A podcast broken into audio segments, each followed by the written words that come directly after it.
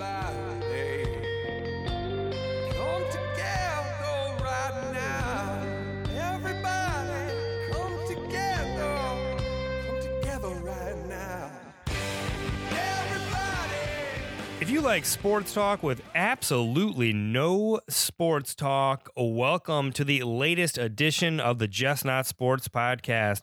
This is the show where a couple guys who work in sports talk to the people who play and cover sports about anything they like, just not sports. On today's show, we will go deep with Stephen White, longtime N F L veteran and current super talented S B Nation writer, about his love of the T V show Scrubs. You know Scrubs. It was that thing you realized you liked best about Zach Braff once you finally understood that Garden State was a pretentious, overrated pile of garbage. Okay, that's a hot take. It was fine. It was fine for the time. But we go deep. Big conversation with Stephen about his love for Scrubs. Lots of appreciation for John C. McGinley. Lots of appreciation for uh, Uncle Buck and people who say that's so funny instead of laughing. If you like the show, you're going to love the interview. Stick around for it. I'm your co-host, Brad Burke. I'm a sports marketer in Chicago. Joining me, let's start with longtime sports P R rep, Adam Willard. Adam, quick question. I think it was two weeks ago now, Lee Corso from E S P N made his three hundredth pick on uh, College Game Day. And uh, by the way, like a six fifty-six winning percentage, better than most of the coaches that are uh, appearing on that show. I want to ask you, better impact in their sport, Dick Vitale or Lee Corso? Dick Vitale. Yeah, I'd have to agree. Lee Corso. Yeah, Lee Corso. I mean, if you did a man on the street interview, how many people would know who Lee Corso is?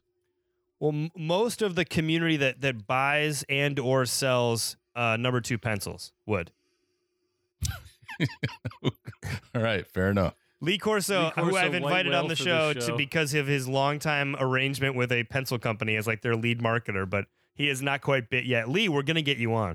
I agree that it's Dick Vitale, but I think it's, to me, it's that Dick Vitale basically, in my mind, created the mythology of college basketball, whereas I think Um, Lee Corso, other people like Keith Jackson uh, had done it before him, and he was just a, a further iteration. Yeah, I think that's fair. You're hearing, by the way, the voice of uh, our seven-time Emmy-winning sports producer Gareth Hughes in our Brooklyn bureau. Um, I would say too, like I, I always make the comparison that Dick, that that Men in Blazers have that similar effect. Corso, when he like him putting on the. Uh, Him putting on the the mascot head became the signature moment of college football Saturday, like lead in, and Dick Vitale showing up mm-hmm. and, and doing your doing your game became the way that you knew you were in a big game.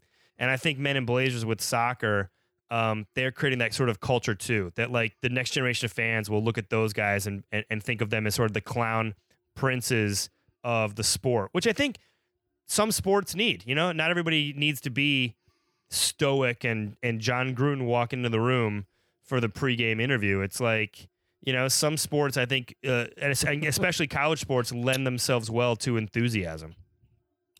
Did you just right. call Jon Gruden stoic? Yeah, I, I suppose I did. I I, I was thinking Jay Gruden. Okay, got no. it. All right. All right. uh, okay, right now we're going to take the open of the show and make it wide open. And let's go. Let's kick it to Brooklyn. Uh, Gareth, well, wide open this week. All right. Well, first of all, I missed last week's conversation about Dame Lillard's album, but I actually listened to it, so I wanted to throw out a couple thoughts just really quickly. Go yeah. for it. All right. I thought No Punches was a good intro. I thought Marshawn Lynch was a great song. The problem mm-hmm. for me overall was if you didn't tell me that this was an N B A basketball player, I would say that this was a mediocre to lower tier rapper. And uh-huh. nowhere is that more clear than when Lil Wayne is on a track or two Chainz is on a track. Anomaly with two Chainz is where it really jumped out to me. I was like, oh my God, these guys run rings around him. And so I think his stature and probably budget allows him to bring in guest stars, and they don't do him any favors. Literally, the- Dame Lillard cannot have those guys run rings around him. I'm just going to say... I refuse to take the blinders off. He is far more agile. Okay? They Go wrap ahead, rings around him then. Gareth, which album did you prefer? Damian Lillard's debut album or this album? And Justify. Uh, I don't remember enough of the debut album, but I would never listen to this one again if it wasn't assigned Thank- for the show. Thank you. Thank you for that. Damn it, you guys, you're killing me with this. I liked it. I liked it better than the last one. I was in on it. I'm not in on allusions to plushy furniture in the in the in the club, as Adam and I broke down in detail. Uh, and I and I I'm per- I'm still Googling to figure out what the Kenny Lofton thing had to do with anything. Uh, where was the key mistake in his career? But uh, I'm still all in. Anyway, Gareth, wide open. What else do you want to talk about? All right. Yeah, so I want to move things forward because you guys all sat through Dame Lillard talk last week, but that's big news in our world. Um, really, with all that's going on in the sports world, specifically around football and this year, ha- we thought that we had seen a sport where it was tough to watch because of all the off-field stuff, and really, we had no idea what was coming. I just wanted to check in on... your fantasy team, specifically you, Brad, as you got back into it. Has fantasy sports helped you get more in? Are you enjoying it? Uh, is this a decision you regret? That's my question. Uh, Adam asked me about this last week during distractions. Uh, it's been fun to reconnect with the guys. Um, I don't particularly like playing fantasy sports. It's just one. It's kind of like a nuisance. Like on Thursdays, I'm like, oh, crap. I got to set my lineup. Um, but I'm just as I, it has, it has not changed how I feel about the N F L. Like the, the thing that, the thing that makes me interested in the N F L is, uh, a, when a good game's on, like Packers Cowboys this week, I was like wa- keeping one eye on that while we were cooking and stuff. And then if the Bengals are playing well, then I'm checking my phone and trying to see what they're doing. So I would say my fandom's like holding steady with what it was last year. Adam, how's your fandom? That's it's a great question. Is this in, specifically in relation to fantasy football? Eh, you can expand. Yeah, so I like fantasy football because it does force me to check on the rest of the league. I I mm-hmm. felt like it's been a long time now. It's been seven years, but when I came from working in the N F L, when you work for an N F L team, there's only one team you can pay attention to, and it took me a long time to really be able to focus on other teams other than the two teams I root for, the Broncos and the Packers. Um, mm-hmm. But fantasy football is a great way to do that. I'm also um, an intensely competitive person. So I really enjoy fantasy football. It hasn't, it doesn't really change the way I, uh, my feelings for football. Um, mm-hmm. You know what's changed my feelings for football? The N B A. I when I go on social media or on Instagram and you see the creativity and the voices and the outspokenness of N B A players um, and the culture that they seem to enjoy and thrive in, and then the corporate nature of the N F L, uh, th- that does dampen my enjoyment for the N F L a little bit, or maybe... on a positive spin, it helps me appreciate the N B A more. Uh, I c- yeah. I can actually see a day, and I never thought I'd say this, but I can see a day where I will enjoy the N B A more than I enjoy the N F L. And the N F L, career-wise, has been my bread and butter, but from an entertainment standpoint, I mean, like Russell Westbrook signs his multi-year extension on Kevin Durant's birthday. Just doesn't get any better. That was so great. That was so great. uh, that's W W E shit. I'll say this about Garrett, to go back so. to your question, like I think that there's a lot of this is the time of year where there's all these complaints about the quality of play, and and I think all that's overblown. I caught some of that Jacksonville Steelers game, and Fournette looked great. Uh, I Todd Gurley's on my fantasy team. I mean, he runs hard. He like I, he, he didn't have a great game last week, but there's exciting players still around the league, and I think the game is, I think the game is still good.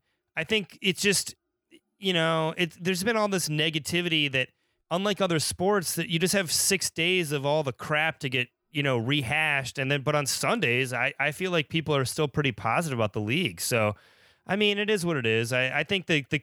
You know, the N F L is the, still the juggernaut of sports, and I don't see that changing anytime soon.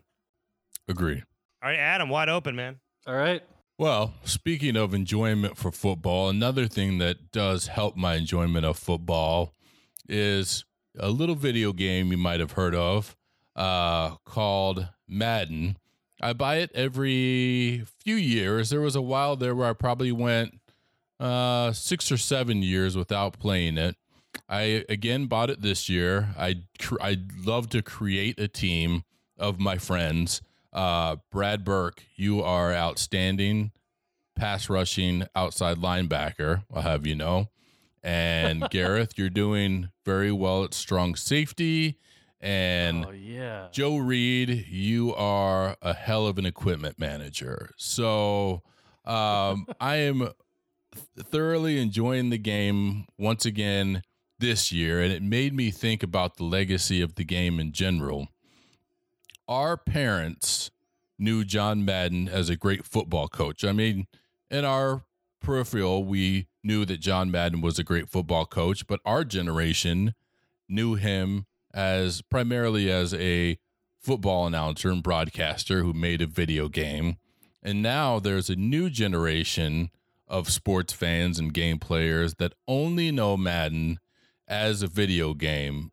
Outside of maybe Michael Jordan, his brand, have we ever seen a phenomenon like that in sports? Where I, I remember the first Madden I bought was in nineteen ninety-four. I've purchased it again this year, twenty-three years later. That is a heck of a streak.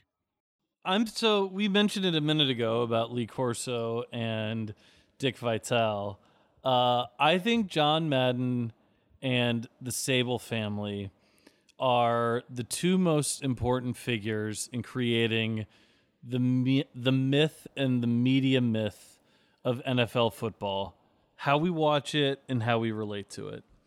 Um, look, there's a lot of people that had a lot to do with those broadcasts and Pete Rozelle and all these other people, but like I think that when you watch a football game or you watch football on T V, what you're expecting and what you get and what you want can be chalked up to N F L films and John Madden. And I think that there is no overstating his influence on the game. I didn't realize he was a coach until I was, I'd been watching football for years. It was, it just seemed too abstract for me because he just seemed so, I don't know, I don't want to say comfortable, but just kind of timeless in the booth. Like, oh, this is what a football right. game sounds like. And right. um, I was fortunate in my career at the very beginning of it. Uh, the first year I worked on the road, uh, Bob Stenner and Sandy Grossman were my producer-director team. And it was their last year together for Fox. And they had been Madden and Summerall's team uh for the C B S years and their Fox years. And just to hear the stories from those guys about what that those crews were like, and then um, to talk to the guys who lived on the bus with Madden and kind of had to make sure he had everything. He sounded like he was brutal to work for. Um, I'm sure, Adam, you heard a ton of stories around Packers P R. Um, but at the same time, like he, Madden is a name. Look, what Madden did is exceedingly rare. First of all, he built the mythology of the number one sport in America, and he managed to keep his name fresh and his legacy alive for an entire new generation of people who probably couldn't pick him out of a lineup. So, it, yeah, it, I, worth I mean, out. I have I have several stories about Madden because he was still broadcasting when I worked in Green Bay. And mm-hmm. I'll never forget, like, you don't, it's, it's weird. And, and Brad, you've seen this before. We've talked about this a little bit before. It's weird to see famous people starstruck by other people. But on Friday practice, when the crew would come in for production meetings, and John Madden famously does not fly, he would travel via his Outback bus. When that bus pulled into the parking lot at the practice field, no matter what was happening on the field, there was always a rumble because John Madden was coming out onto the field, and his assistant would come with a duffel bag full of video games to pass out to the players. It was the closest you get to Christmas in the N F L. And I will always remember that, and to still play the video game. Um, like those memories will never leave me. I mean, there's nothing more baller to me than the fact that I got my copy of Madden every year from John Madden. That is That's so cool. Yeah, that is pretty good. I have a hot take though on Madden. On Sega Genesis in the early nineties, Joe Montana Football in ninety-three was a far, far superior game to Madden, and I think ultimately pushed it to become the better product it is today. I agree. Okay. And now it has no it has no rivals. There there's no rival football game. There might be no rival, but Brad said this years ago. First of all, I agree on Montana, and that was the last football game I loved, because I checked out of the video game world. I started reading books, whatever. I don't say that to sound cool. It's just how things went down, because when the next version of Madden came out and they had pushed it, as Brad Burke told, said it back when we were in college, the problem with Madden now is you actually have to be good at football to be good at Madden. Madden, I think the video game taught more people more about football than Madden the announcer did. But that game is Absolutely. also borderline impenetrable if you don't want to get into football. I have a tip for you. That's why you create a team and you play on rookie mode. Okay. Much, much more enjoyable. I, I just think that it's, it's not so much I think you have to be good at football, but you definitely have to devote the time to, like...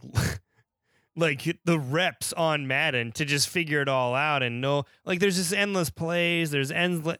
I mean, I'm sure it's great if you're into it, but who's got that time? I have like seven podcasts to run. I, I live by myself, so I have the time, guys, but thanks. Yeah. I have four hours of commuting a day, and then I get on the phone with you, with you bastards for the, my only, my one hour of free time a week.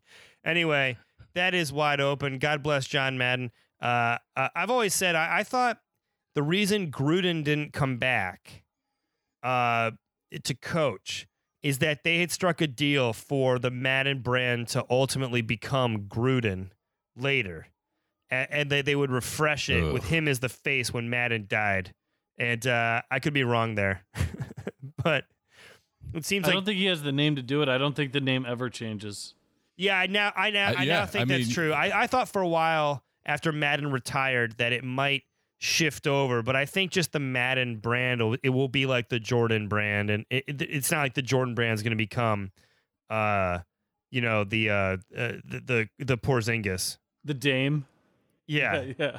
Madden Madden lives on forever. Um, I think the guy's not even involved, actively involved in the promotion of the game. I can't think of the last time I've heard him comment on the game. It's uh, his voice is nowhere to be found in the game. There's no reference to John Madden in the game. It's a pretty incredible phenomenon. Okay, that is wide open.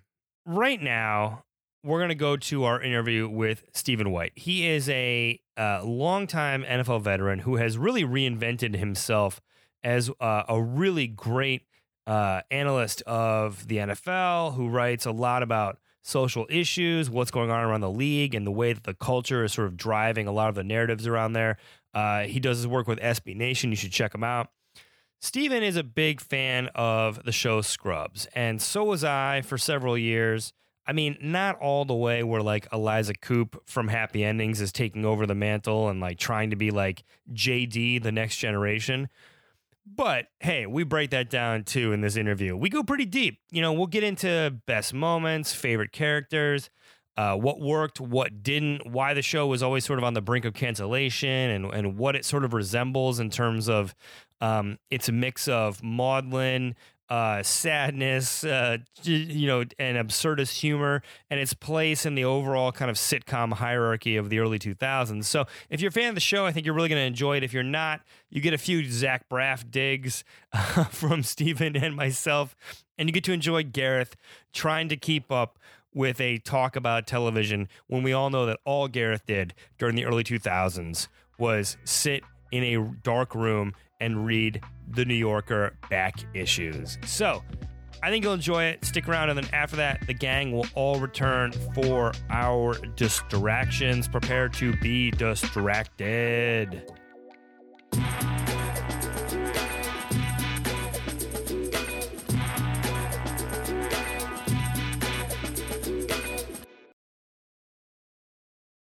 I got to start with this. Uh, would you consider yourself more of a J D, more of a Turk, or more of a Doctor Cox in real life?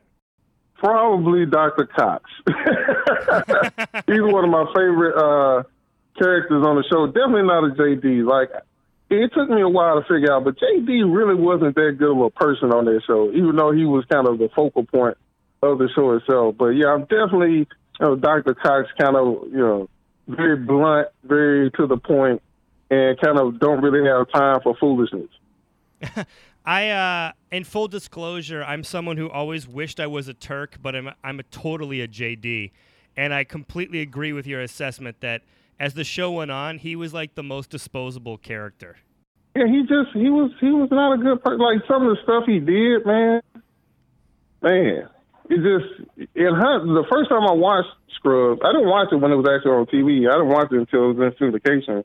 Well, my first time watching it, I, I got sucked in, and I kind of thought he was a good guy. But then when I watched it a couple more times, I'm like, I don't know. uh, some of the, some of his choices, man, very, very interesting. I put it that way. Now, you said you started watching it in syndication. Uh, I mean, when was it? How how much did you actually get into it before you considered yourself a big fan of the show? And I guess where do you where do you feel like Scrubs fits in the best comedies of that era? Because there were a lot, from The Office to Friends to thirty rock. So, like, I guess how far up your rankings would you put the show? Um, man, that's that's a hard question. It, it's pretty up there for me. It's one of my favorite shows, period, of any genre.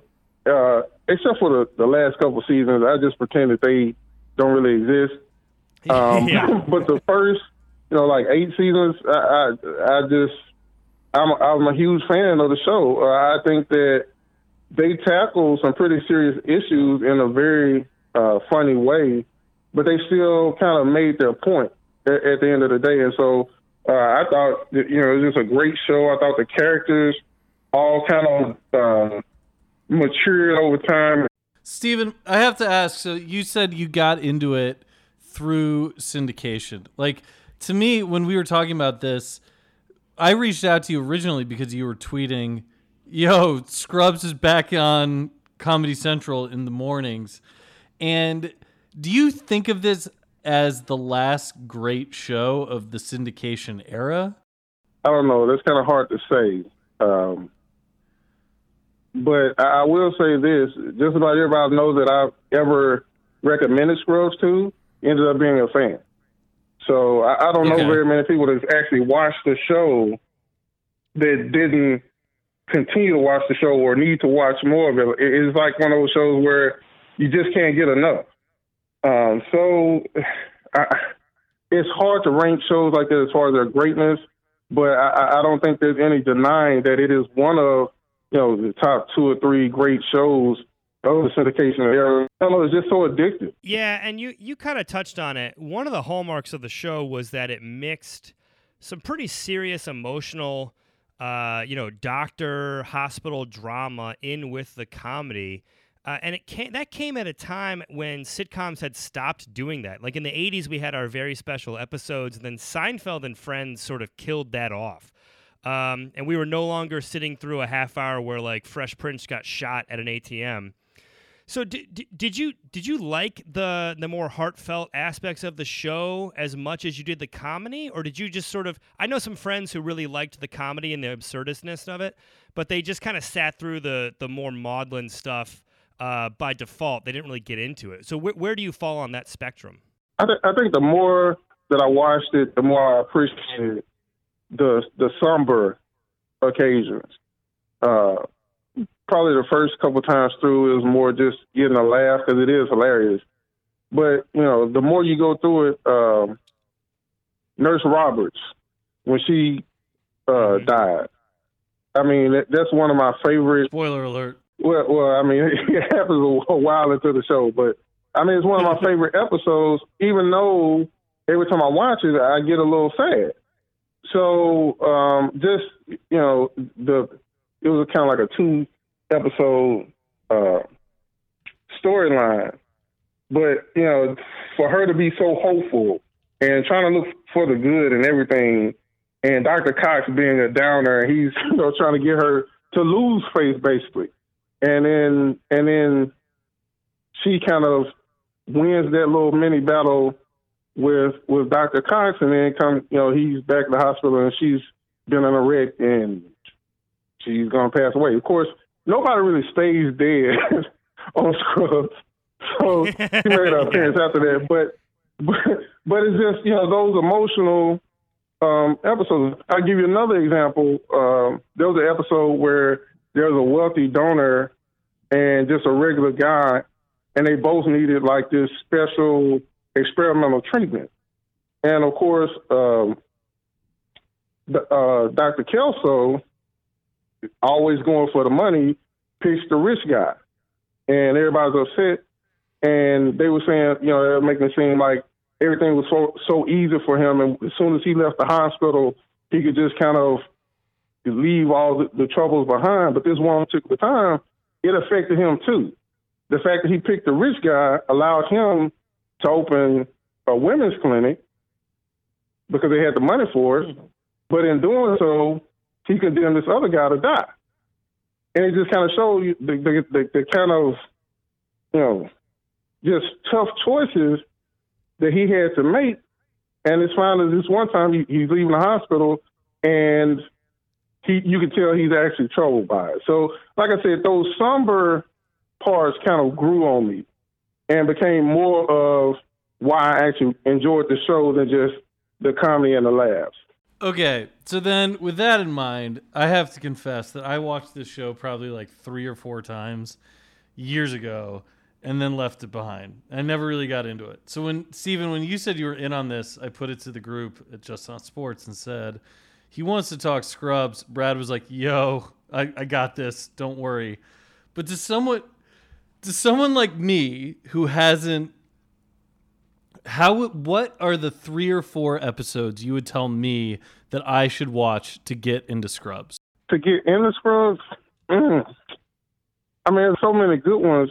And, and it's hard because sometimes if you weren't, if you haven't watched it all, you won't get some of the jokes or you won't get some of the stuff that's right. going on. Um, nope. But anything.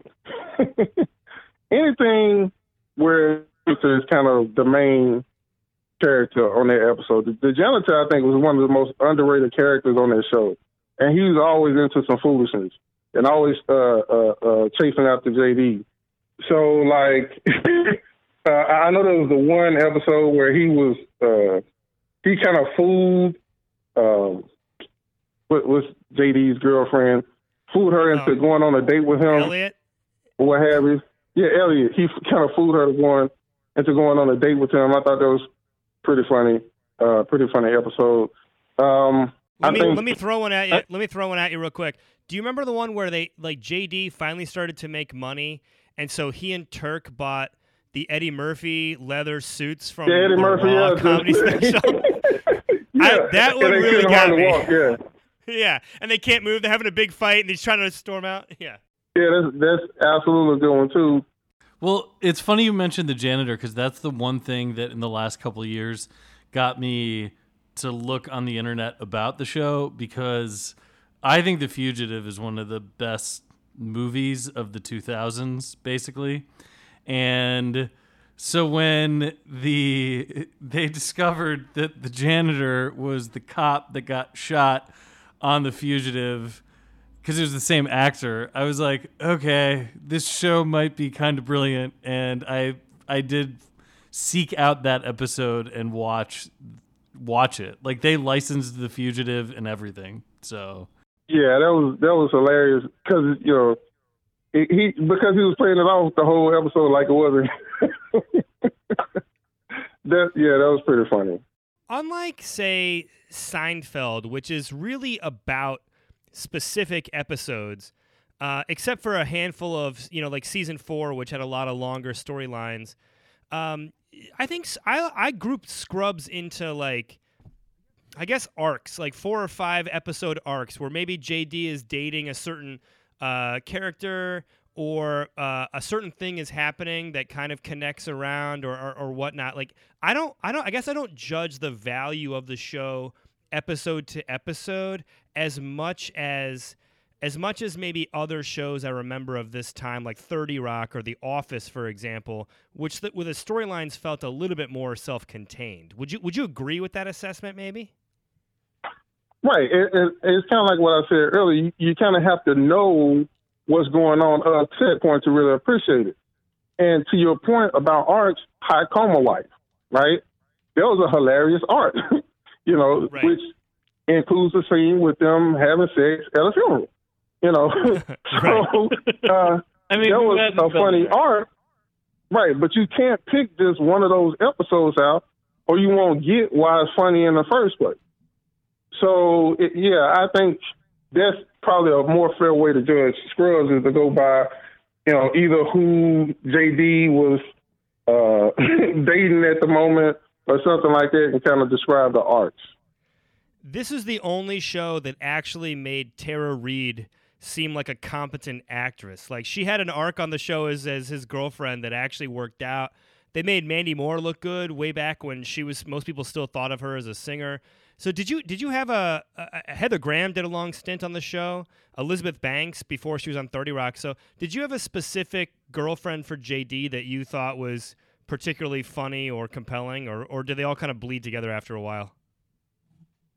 Well, he never really got to date Heather Graham's character, uh, Doctor Molly Clark. Oh, so I right. think she was probably one of the more interesting characters on the show. Uh, I remember that one time. I remember one time when Doctor Kelso and Doctor Cox double teamed her to try to make her lose her sunny disposition or whatever. It was crazy, and she still kind of ended up playing them because she was just faking like she was sad. But I mean, I, I think they would have made a pretty good couple. It, it's it's crazy that he still ended up with um, I can't I keep seeing uh, Jerry or Charles that he ended up with Elliot, considering. I mean, Elliot slept with his brother, slept with different doctors at the hospital. And, you know, look, your choices are your choices, but, you know, your brother, that's a little close for me. But, I, I yeah, really, I think I really love how you I love how you remembered Heather Graham's character from seven episodes of this nine-season show, but but have twice now f- struggled to remember Elliot as the as the, the co-lead, and I think that kind of sums it up. Like, her character was always sort of hit or miss throughout the entire show. I, I thought she was great, but they didn't. It always felt like they didn't quite know what to do with her, and I think that whole Ross-Rachel storyline with her and J D drifted so far apart that even today I had to Google, oh my God, they wound up together. I thought I thought for sure that yep. he wound up with Elizabeth Banks, and I was wrong. Right, and, and and he should have. The way they wrote it, you would have thought after he found out that she still was having a baby, that they were going to work it out. But the writer said, no, we're going to give them right. one more chance. We're going to give him and Elliot one more chance. It's just, I don't know. I don't really know how that worked out that way. But I just thought that, I thought Molly Clark, because she was a psychologist and always reading people, and J D was always doing the whole, you know, talking inside his own head, they'd have made a perfect funny couple, kind of playing off each other. But they, they never quite um, got around to dating because of Elliot, as a matter of fact. Can I, like, Here's one thing that fascinated me about this show as I was researching it, and I'd like to hear from both of you on this. Like, this show got better guest stars than just about like than I ever would have expected. You already mentioned Heather Graham, Brendan Fraser. I think Courtney Cox was a, uh, a part of it for a little while. Michael J. Fox. Um, any others that I should know about as I begin to dig into? Uh, as I begin. Heather Locklear was on it. Michael J. Fox. Did you mention Michael J. Fox? He had a nice arc on the show, too, where I think I think he actually played a doctor with Parkinson's, unless I'm or, or unless I'm mistaken. Yep, right? He did. What's up? Not, well, he had like eighty. He had he had some kind of obsessive compulsive. Right, right. Thing. I don't think they called it Alzheimer's. I think they called it like some kind of obsessive compulsive disorder. Um, but yeah, he did have a very interesting arc. Um, Who who else? Okay. Um, uh, whoever it was. What? Oh, Aziz Ansari. Young M C? Yeah. Bust a move. Oh, my God. That oh, was, okay. That, that was a funny episode. He just, so let me he, ask. He just randomly was in, a, in an episode. Okay, so Young M C is randomly in an episode. We have, we've licensed The Fugitive and put that in there. Like, what... W- This show clearly embraced the pop culture of its time and put us in a universe that the viewers existed in, correct? Oh, yeah. Listen, uh, there's this one episode where uh, Doctor Cox ends up with a, lame, with, with a limp and, and walking with a cane. Mm-hmm. And it's kind of like yep. a, it's an obvious parody house. So they definitely like let the fans in on the joke when you watch the show. Let's talk about nice. Doctor All Cox. Right. Let's talk about Doctor Cox for a minute because, number one, I have no idea how John C. McGinley didn't win an Emmy for this role. He's so good. He's the only char- I, He's the only character, in my opinion, who never got worn out by the end. I think by the end, mo- on most sitcoms, the characters kind of become parodies of themselves, and J D is just mugging for the camera like a cartoon the entire time, and they they blew Turk's storylines with Carla and that kind of they kind of ran out of steam with that. But no, like every time he came on with like uh you know ripping J D and and and just like going off in one of his monologues, like I loved it. So I when you first saw that character, uh, and especially as someone who says you're kind of that way in life, um, how quickly did you sort of fall in love with the role of Doctor Cox, and when did you start to root for him, even though he plays sort of a quasi-villain in half the episodes? Right away. Like, immediately, I gravitated to that character just because he was so funny and so direct. Like, he was the one character that never beat around the bush. And he always kind of tried to stick to his own morals, even to his own detriment at times. He always wanted to be independent. He always wanted to do everything by himself. And like you said, he took great joy and tormenting uh, J D, but then behind the scenes, they would show him giving J D his props. You know, that was the thing about him. He was mean, but he was fair. And so uh, I just thought his character was awesome. Like you said, he just had so much um, depth to him. Uh, and, and they kind of peeled back the layers slowly, so you kind of got to see who he was right now, and then later on, you get to see how he got to be there in the first place. Yep, exactly. And I don't think they I think the best the best choice the show ever made to me was when they brought his his his on again off again love interest Jordan into the fold to sort of offset his meanness, because she was even meaner. It reminds me when Frasier got a spinoff, and instead of them saying, "Hey, let's let's juxtapose Kelsey Grammer being uptight with like a a rebel a brother," they were like, "No, let's go even more uptight." And and Krista Miller played the character, and she had come from Drew Carey, where she was just kind of like the girl next door. She was a completely vacant vessel of a person. And then she came on the show, and she was just, every time she and Cox were on screen together, they were great, and they were back and forth, and it was like really mean and ballsy and funny. Did like what would you say about their dynamic and um and how it, it worked on the show? I, I thought it was great. Like you said, you know, the very first time you see them together, you don't even know that they're ex-wives. You just know they're at each other's throats. And, oh, by the way, J D had just slept with her. So, right. I mean, you know, they just are at each other's throats. But over time, again, they kind of evolved a little bit. They soften up a little bit. They don't like the fact that they're softening up and that they actually do really like each other, but it happens anyway. And so, you know, them having the kid, and that was kind of a, a, a way for them to get Doctor Cox to evolve, too, because they definitely used the, uh, them having a child for, you know, to soften him up a little bit. But it was just like they were both so sharp. you, you might have an episode where Doctor Cox isn't going as hard, but then she is. Because she was always ready to attack somebody. I remember, remember when she came in, like the, the, the end of season two, one or two, she comes in like the last episode and tells everybody's business. It's right. like, yeah. wow. So, uh, I mean, she, I thought she did a great job with that character, but they just had great chemistry on film, on, on T V together too. Yeah. And I'll tell you, my, My favorite moment of my favorite moments of the show, plural, are are with those two together. Especially, like, I know that exact mic drop moment you're talking about, where everyone kind of shames her into being like into feeling bad about how mean she is, and then she just unloads on everybody and just walks out, and it's like she's made everything worse. I will say my favorite moment of the show ever was when J D's dating Mandy Moore and realizes she doesn't laugh. She just says, "That's so funny." Over over That's so funny. So, That's so so funny. Yeah. Turk, Turk is like, "Don't worry, man. I'm gonna do immersion therapy for you." And he's like, he's like, "We're gonna sit down, and she's gonna say that's so funny so much that you just get used to it." And he's like, "How you gonna do that?" And he's like, "I'm not going to. But Uncle Buck is." And then it just cuts to her eating popcorn and watching the movie. And she's like, "That's so funny. That's so funny. That huge pancake is so funny." And like, over and over again. I love it, man. I love it. It was an, look, it was an absurdist show. It, to Gareth's point, it wove in a lot of, it was kind of like a Bill Simmons column. It wove in a lot of eighties and nineties nostalgia uh, through the eyes of J D.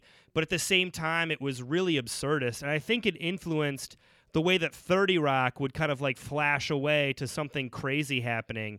I mean, they totally pulled that from Scrubs. I mean, that was the whole signature of the show. Um. Okay, then I have to ask something. You guys both seem to like it. This seems like a good show. Help me, especially from the vantage point of twenty seventeen, handle the Zach Braffiness of Scrubs. All right. I mean, yeah, that, Stephen. Stephen, you do right. your do your best to do your best to get to do this one, man, because he's a as his career has gone on, he's become much tougher to defend as a comedy legend. Well, like I said, kind of the more you watch the show, the more you're gonna not like J D. I think, because you know I'm gonna give you a perfect example: the time when um, Elliot had all her stuff stolen. And J D was in his feelings, so he didn't even try to comfort her. Like, so many times you see situations like that, stuff he would say, it's just things he would do. Uh, he ran away from, um, um, what's her name, who was pregnant with his child.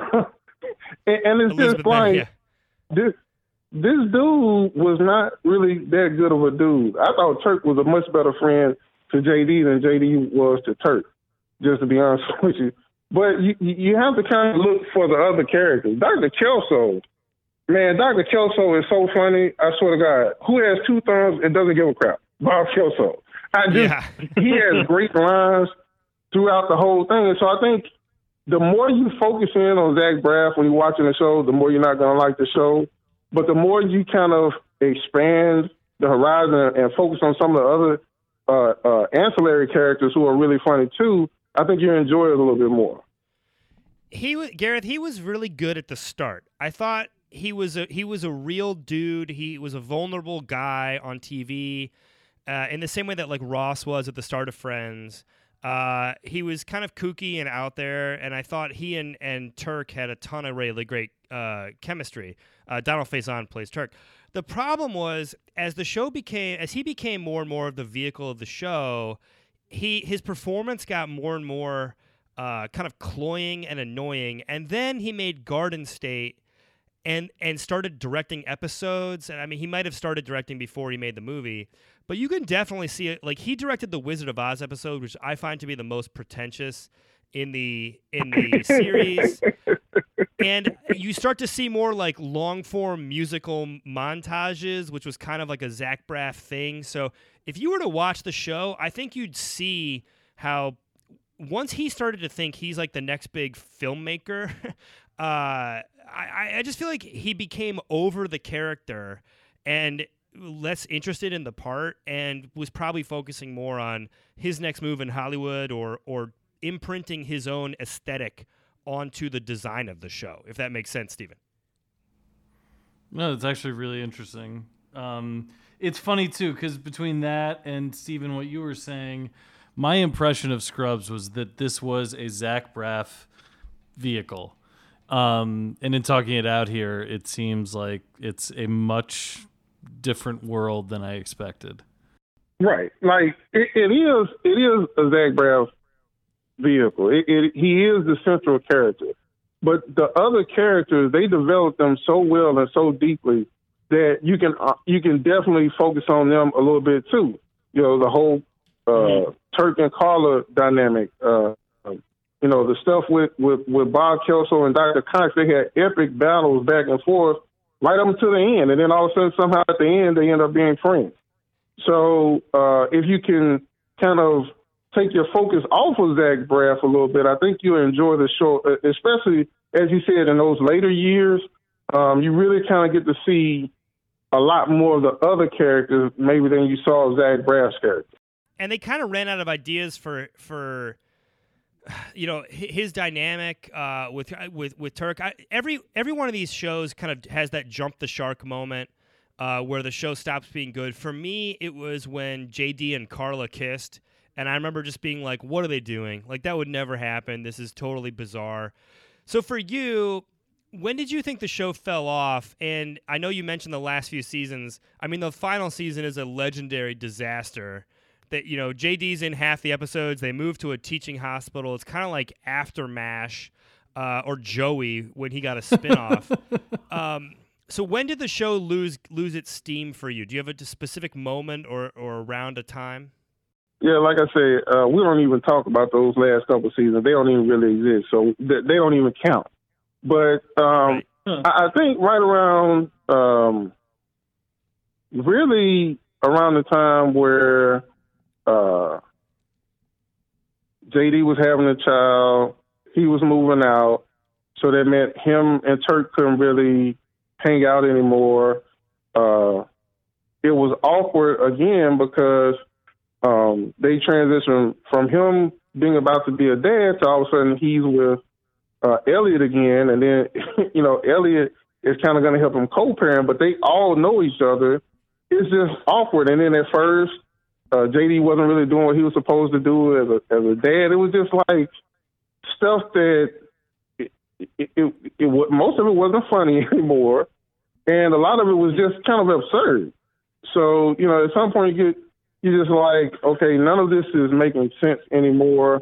Y'all should just say that everybody grew apart and maybe get new friends or something. But they trying so hard to keep these divergent storylines intertwined that it just didn't make any sense anymore. Yeah, and they, they brought in like those new crop of students at the end, including Eliza Coupe, who kind of became the lead of the show. She later was on Happy Endings, which is another show I actually really liked. Um, I can't tell what's what's a worse kind of last gasp reboot with new kids. Was it Scrubs' final season, or was it Saved by the Bell, the new class? What do you think, Stephen? Man, it's close. It's close. They both terrible.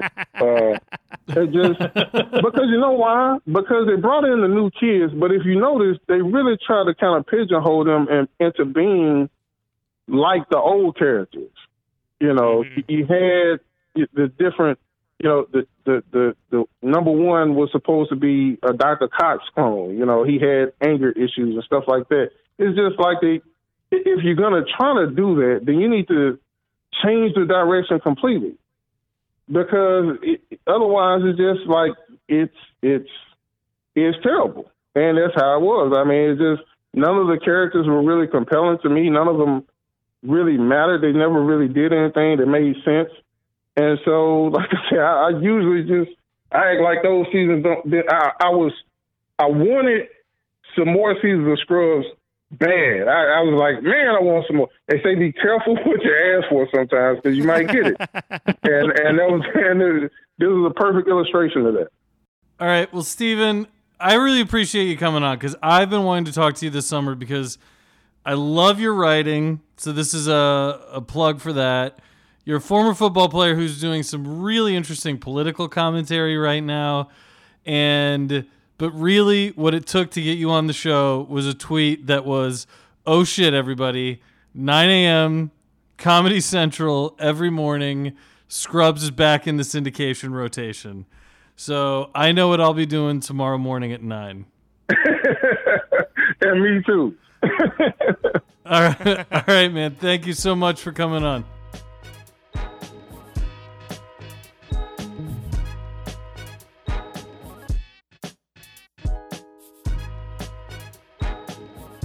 And we are back in the sports world when athletes, coaches, media do something interesting that like is a real passion point that they love. Uh, we tell them collectively as a society of sports fans to quit being a distraction and get back in the film room uh, watching game tape. That's crazy. Life is just work and the things that distract us from work. So on this show, we end every every week by telling you what is distracting us. Uh, gents, I'm going to go first. And uh, much to our listeners' chagrin, I'm going to continue what I started last week, and that's talking about Halloween time horror movies. Now, I'm not going to power rank. Unlike last week, I'm not going to power rank uh, all the terrible movies, but I do want to talk about this Halloween movie that's coming out. Have you guys heard about this? No, Brad. No. no. Okay. It's actually really interesting uh, to me. The To whom? Yeah. Yeah. The, the, there's a new movie coming out. It's a new Halloween movie, which everyone was kind of like, yeah, yawn. You know, there's been like seven of them. They're terrible. Plus the Rob Zombie reboots, which are two of the worst movies ever made. Um, and they're redoing it. They're, they're, the word came out a, a while ago that there's going to be another Halloween movie, but it's coming from a really odd place. So it's David Gordon Green, who is the director of Pineapple Express, that James Franco, Seth Rogen movie. And then it's being co-written by Danny McBride, who you guys know from Eastbound huh. and Down and that hmm. kind of stuff. But they work together on Eastbound and Down. That's right. Like, I think yeah. David uh, Green like developed it with him. So yeah. I, there's no indication it's going to be a comedy. I just think these guys are huge fans of this franchise and said, we want to resurrect it. Jamie Lee Curtis is coming back, which raised all sorts of questions since her character has now died in two separate movies. Um, she's going to play Laurie Strode, but the real news is the film picks up after the first one. It ignores all the sequels, and that was confirmed, I believe, uh, a week or two ago by John Carpenter himself. This is a huge okay, story so implication. So, th- in the same way that if if they were going to make a Star Wars, if they were going to reboot the original seventies, eighties Star Wars, and they started it after Star Wars, there's a scenario where Luke and Leia are not brother and sister, or don't have to be, because that was never revealed. Laurie Strode uh-huh. is Michael Myers' sister. That was revealed in the second one. But if they're picking up after the right. first, that doesn't necessarily have to have to be the case. So I guess, guys, I guess what, what America's wondering is, can they can they do it? Can they do what? Can they bang? Oh, sure, Brad. Is oh. that what you're hoping for? I didn't. I did not see. I did not know this is the direction we were going. Do you guys even read my emails? It's mostly just fan erotic fan fiction. Oh, I really thought there was a specific email about this I missed. Well, no, I do. I do think it begs the question whether, uh, you know, whether they're going to carry on those types of things. I but this is a weird franchise. It, it was never really supposed to be a slasher film. The original Halloween is a classic. Um, I mean, it sort of like redefined the slasher genre, but in an artsy, interesting way. Um, but then later, when Freddie and Jason kind of blew up and made money every summer, they decided to make Michael Myers more of this crazy supernatural entity. Uh, and I, I, I will say, I will say, don't sleep on Halloween three, which is the one that doesn't have Mike Myers in it at all. That was when they were going to make this entire series an anthology that came out every Halloween with an entirely different story. And I still think that's an awesome mm. idea. Like, they should do I Halloween the idea. show on, like, or do it as, like, a Netflix series or something with, like, an anthology series, and maybe Michael Myers is in it, and maybe he's not. Like, anyway. So I'll, I'll be interested to see what Danny McBride and and uh, David Gordon Green do with this. I I I wouldn't even mind if they wove in some funny elements. I mean, Lord knows Busta Rhymes was pretty hilarious in Halloween five, The Curse of Michael Myers. Adam, you didn't see All that right. one? I'm going to jump in before this becomes a another power ranking. Please do. Yeah. Okay, uh, good. Gareth. Um, yeah. So this month has been a murderer's row for me of my daughter's birthday, my wife's birthday, uh, one of our best friend's wedding, and then my son's birthday. So I'm just trying to keep my head above water, and I'm having a hard time finding distractions. What I can fit in on my commute is music, as always.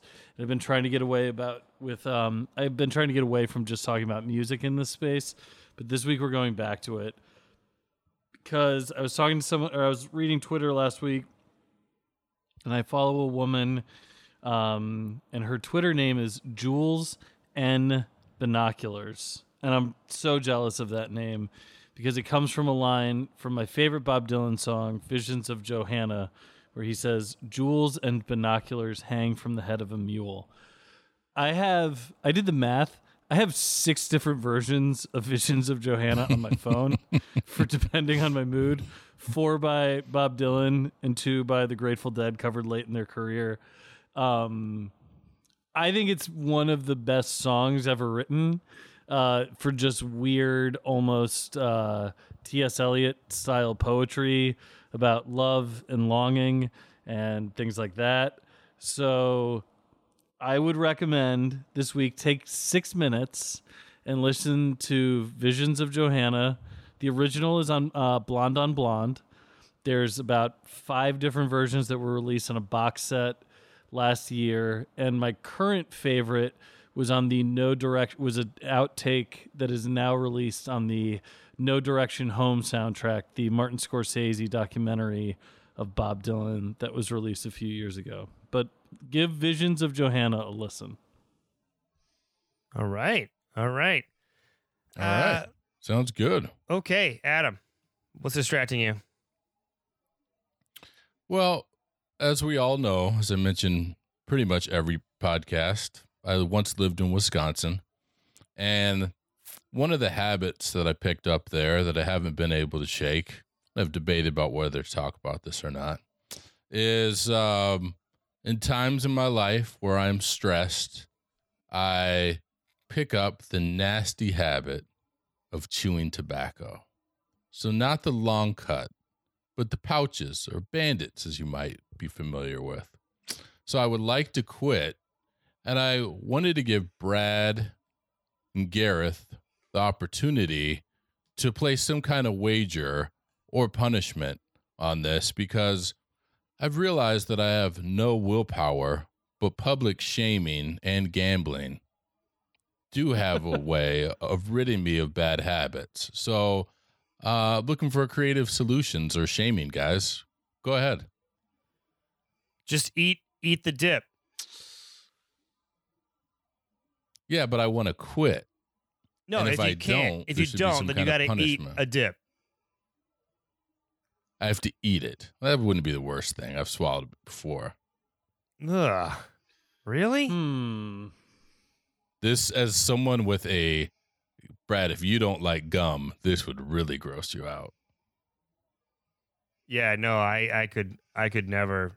I mean, I wouldn't even touch dip. How about, man. how about? I'll let you guys think about it. Next week. All right, that's a that's a distraction challenge for our next episode.